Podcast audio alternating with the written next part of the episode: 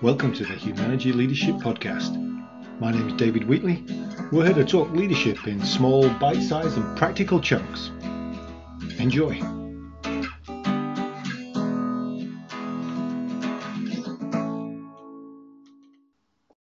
So, welcome to this episode of the Humanity Leadership Podcast. This week, I, I wanted to share a tool we call the Development Decision Continuum.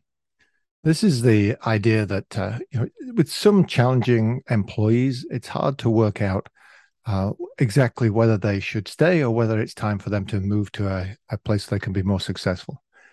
Uh, because if you imagine there's a continuum, and on one end, you know it's your job to do more delegation and coaching. That's dead easy. It's uh, we know that uh, we need to more clearly define expectations, boundaries, KPIs, check-ins. We need to teach more. We need to coach we need to give performance feedback. When we recognize that, it's dead easy to be there. But the other end of the continuum is when it's the right decision for a parting of ways.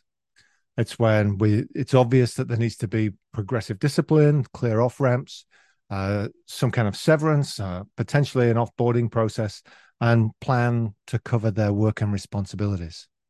The difficult bit is the large gray area in the middle it's not as obvious that we need to be at one end or the other.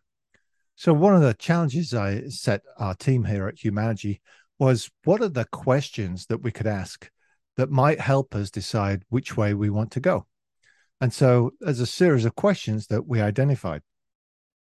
So, questions like Do I have red path baggage regarding this person? And red path baggage refers to the red path from what great teams do great I encourage you to take a look and, and read uh, about Red Path baggage and how it's those stories we tell ourselves about people that can often linger and influence our decision making. Have I done my job as a boss, as a supervisor?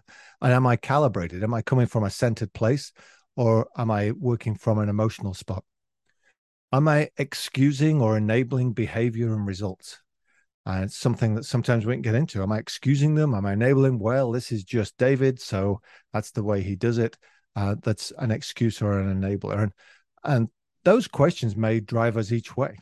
Uh, but more often than not, they're going to push us back to the left to say, let's make sure we are doing more delegation and coaching and being clear as to what the expectations are. And the questions kind of crank up in their intensity. Uh, was the delegation and coaching done well? Have the check ins increased? Have I provided the right resources? Do they have visibility to where they're at currently with their performance?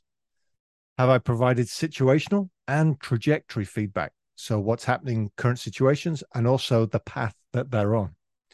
And if you want to know more about trajectory feedback, uh, listen to the podcast episode about the airplane and the mountain, uh, which I think was episode 79. So, is the what the results or the how the behavior the problem?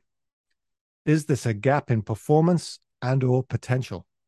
And what are the performance barriers? Environmental, skills, training, placement, leadership, motivation, or others. So I'm asking these questions to decide whether I need to move back to more delegation and coaching, or whether now it's time to move more towards the building an off ramp and parting ways, which may be parting ways to a job that better suits them with inside the organization, or them finding a place that better suits their skills and talents. There's some more questions. Do I think this person can recover? Are they the right person in the wrong seat? And if so, what seat might work better? How do I how do I discern their bandwidth and potential? Uh, if this person left, how would I feel and why? What am I seeing that's driving that feeling? Would I rehire them? And if not, why not? Again, what am I seeing? Dig into what that intuitive sense is. There's a couple of tougher ones now. Am I working harder on them than they are? Because the burden should be with them.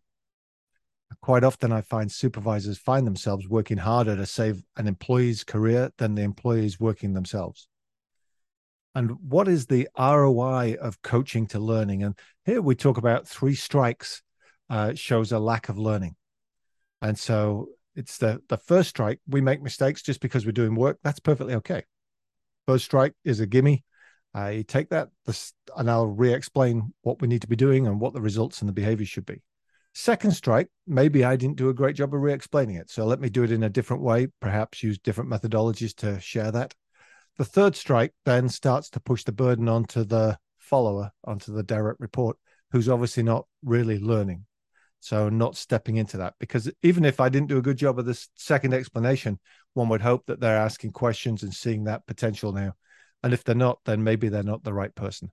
What I find though is quite often uh, the leaders I work with give folks four strikes because they're just generous and tend to want to lean towards the uh, uh hopeful, the optimist side. And then there's a couple of last questions. Is there an external or personal issue that uh, can be addressed that you have any visibility to? Do you have visibility to such things? And and then finally, am I prepared for a caring, honest, and direct conversation? Again, a reference to uh, some of the material in our book, What Great Teams Do Great. But a caring, honest, and direct conversation is what we're going to have to have if we're moving to the right hand end of our continuum, which is parting ways in some form. So that tool uh, is visible if you're watching this on YouTube. It's also a- available. Uh, if you send me a note, I'll send you a, a PDF copy of it, or you can just go pick it up off the YouTube version. Thanks for listening. That was the Humanity Leadership Podcast. My name's David Wheatley. For further information about Humanity, go to humanity.com or check out our latest book, What Great Teams Do Great, from all good bookstores. Have a good one. Stay healthy.